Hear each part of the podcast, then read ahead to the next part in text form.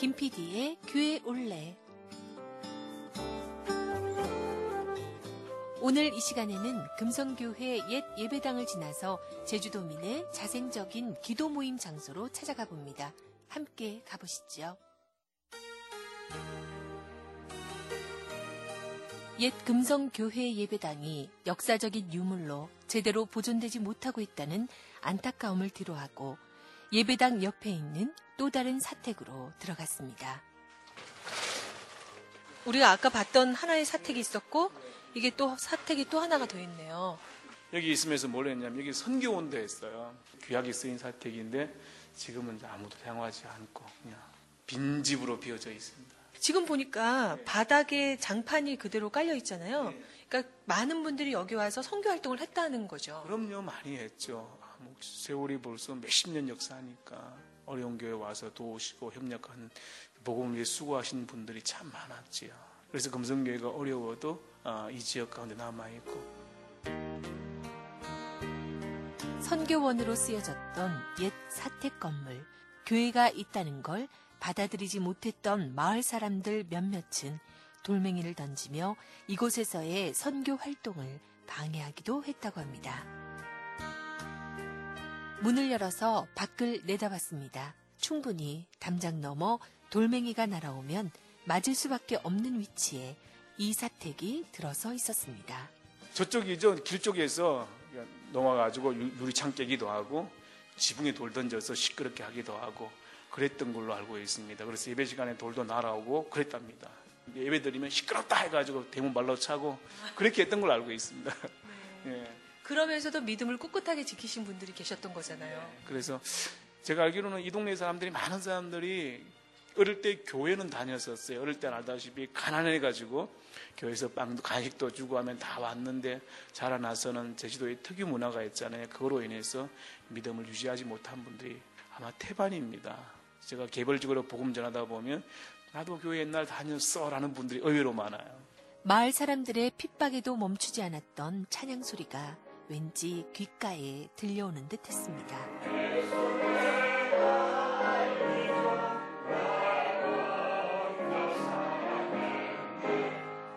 옛 사택을 나와서 조그만 마당 앞에 섰습니다. 많은 잡초와 더불어서 예쁜 꽃들이 피어난 모습을 보면서 그 오랜 세월을 변함없이 생명력을 연장시켜 오며 뿌리를 내렸던 꽃들의 숭고함이 또한 느껴졌습니다. 그리고 우거진 잡초를 보며 어려움 속에서도 주님의 사역을 감당하기 위해 노력했던 교역자들의 모습이 떠올라 가슴 한켠이 먹먹해졌습니다. 듣는 바에 의하면 어, 제주도가 옛날에 뱀이 많았잖아요. 비가 오면 이 교회 마당에도 물이 잠 물이 뜨는데 뱀이 떠나 떠다닌답니다. 그리고 교회에는 엄청 큰 구렁이가 담 넘어 들어왔었고요. 이- 여기도 옛날에는 뱀이 꽤 많았다고 합니다. 이제 금성교회의 옛 모습을 뒤로하고 교회 문을 나섭니다. 자, 다시 왔던 길로 돌아서 갑니다.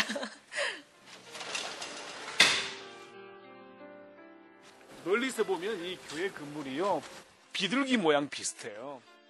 비둘기 모양이 어디 가요? 저기 위에서 보다 앞에 여기서 뒤에서 보면 그런데 저 앞에 쪽에서 보면요 비둘기 머리 같고요 그렇게 모양이 비슷합니다. 그 비둘기 머리가 지금 저기가 교회 종이 있었던 공간이잖아요. 네, 그렇죠. 그래서 아 보면 참 이 교회가 동네 사람들에게 평안을 주는 그런 장소였던 것 아닌가. 그래서 교회가 다시 회복되면 더 동네 사람들이 많이 돌아올 거다 믿습니다. 옛 금성교회를 뒤로하고 걸어갑니다.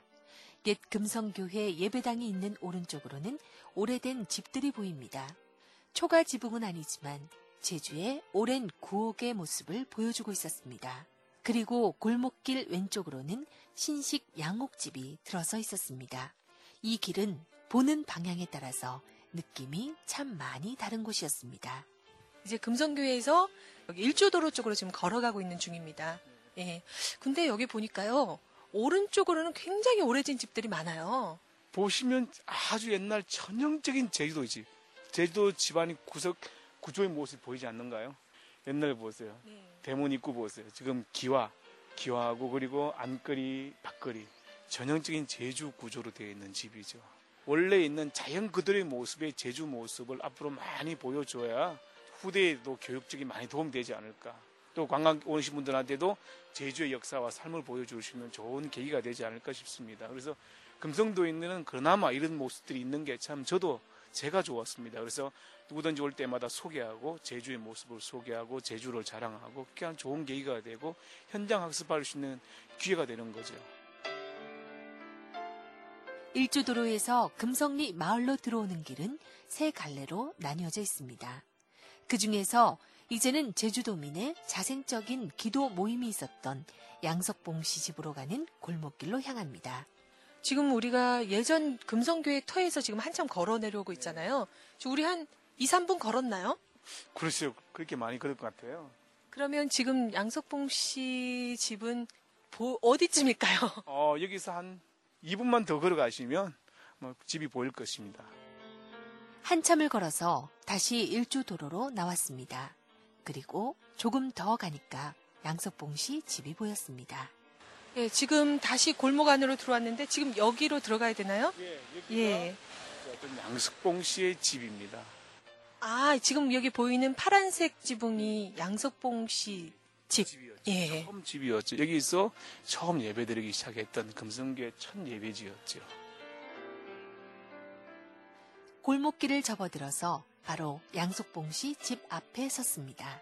작은 마늘밭이 있는 마당 앞에 자그마한 집이 보입니다. 몇 번 개조가 된 것 같습니다. 10여 평 규모의 작은 농촌 가옥.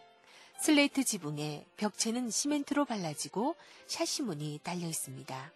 마루를 중심으로 양쪽 정면에 구들이 두 개, 그리고 그 구들 뒤에 한쪽은 부엌, 한쪽은 창고가 있는 집입니다. 이곳은 나중에 금성교회 교인으로 흡수된 8명의 성도가 모여서 1907년 3월에 예배를 드렸던 공간입니다. 독립운동가인 조봉호 선생의 전도로 제주도민이 자생적으로 만든 기도 모임이 있었던 곳으로 알려져 있습니다. 그리고 이도종 목사의 아버지인 이덕년 씨를 통해서 그 자녀들은 물론이고 며느리까지 온 가족이 함께 예배를 드렸던 곳이기도 합니다. 제가 역사적인 기록을 보니까 여기에 처음 예배 장소를 선택할 때도 어, 쉽지는 않았, 않았던 걸로 알고 있습니다. 조봉호 씨께서 평양 경신 가서 공부하시고 고향에 돌아오셔서 가지고 고향 친구들 당시에 또래들 양석봉 씨부터 시작해서 또래들을 전도해서 여덟 명이 모였는데 예배드릴 처소가 없어서 다 처소를 그, 수소문하는 그때 양석봉 씨가 자기 처소를 내어줬습니다. 그래 내어줘서 예배드렸는데 결국 양석, 양석봉 씨도 가정 내에 일이 있다 보니까 오랫동안 있어서 내두지 못하고 개- 어, 결국 1907년 3월부터 3월 두째 일부터 시작해서 1909년 9월 셋째 주까지 이 양석봉 씨 집에서 예배 드린 그런 기록이 나와 있습니다. 그래서 이 예배 처소가 옮겨진 이유도 가정에서 믿음을 반대하는 사람들이 있었기 때문에 어쩔 수 없이 이 예배 처소를 다른 곳으로 다른 집으로 옮긴 걸로 알고 있습니다. 나중에 예배드리는 사람이 늘어나서 예배 처소를 옮기기 전까지 이곳은 찬양과 기도 소리가 끊이지 않았던 곳이었습니다. 1924년 옛 금성교회 예배당을 갖기까지 금성교회는 양석봉 씨 집을 시작으로 네 번 예배 처소가 옮겨지게 됩니다.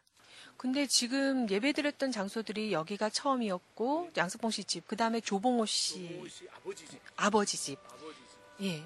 근데 아버지 집에서 3년 동안 예배 드리고 난 다음에 그 다음에는 어, 아버지 집에서 다시 예배 드릴 수 없는 형편이 되었었어요. 그러니까 기록에 보면 그 아버지 집에 내에서도 믿음에 대한 배반이 있었어요. 그래서 결국 3년 동안 예배 드리다가 드리지 못하고 조봉호 씨 집에 본인 집에서 또 예배 드리게 됩니다. 또 본인 집에서 예배 드리게 되다가도 본인도 계속 독립운동에 헌신하다 보니까 계속 가정을 살필 수가 없어서 또한 여유가 안 돼가지고 나중에는 이도종 목사님의 아버지인 이덕연 씨의 집에서 예배 드리게 되죠. 금성교회는 예배 드리는 걸 1인 과정으로 계속해서 네 번째까지 계속 개인 집에서 예배 드린 걸로 알고 있습니다. 지금은 다른 분이 살고 있어서 집안을 자세히 들여다보지는 못했지만 자신의 집을 내어놓고 예배드릴 공간을 마련해줬던 양석봉 씨가 어떤 분인지도 참 궁금했습니다. 이부 주 양석봉 씨의 따님이 살아 계십니다. 이 동네에. 연세가 지금 84세인가 그래요.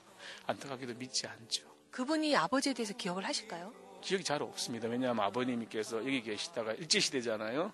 여러 가지 어려운 게 있었고 믿음에 대한 힘든 것도 있었고 또 몸에 지병도 있었고 했는데 나중에 일본으로 건너갔어요. 일본으로 건너가시다가 다시 고향에 돌아오셔서 좀 안타까운 나이에 돌아가시죠. 그래서 따님은 아버지에 대한 기억, 기억을 잘 하지 못합니다. 지금은 모두 역사의 뒤안길로 사라졌지만 어려웠던 시절 주님을 의지하며 한 마음으로 예배를 드렸던 공간이 이렇게라도 남아있다는 사실이 참 감사했습니다. 이기풍 선교사님이 제주에 오셔서 성내 교회를 세우시고 금성리로 오셨을 때 이렇게 주님을 믿는 분들이 계셨다는 게 얼마나 이기풍 선교사님께 희망과 용기를 주셨을까 하는 생각도 해보게 됩니다. 이 신앙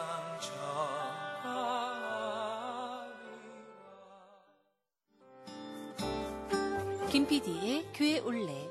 다음 주에는 금성리에 있는 이도종 목사의 생가를 찾아가 봅니다. 저는 다음 주 이 시간에 다시 찾아뵙겠습니다. 지금까지 김영미였습니다.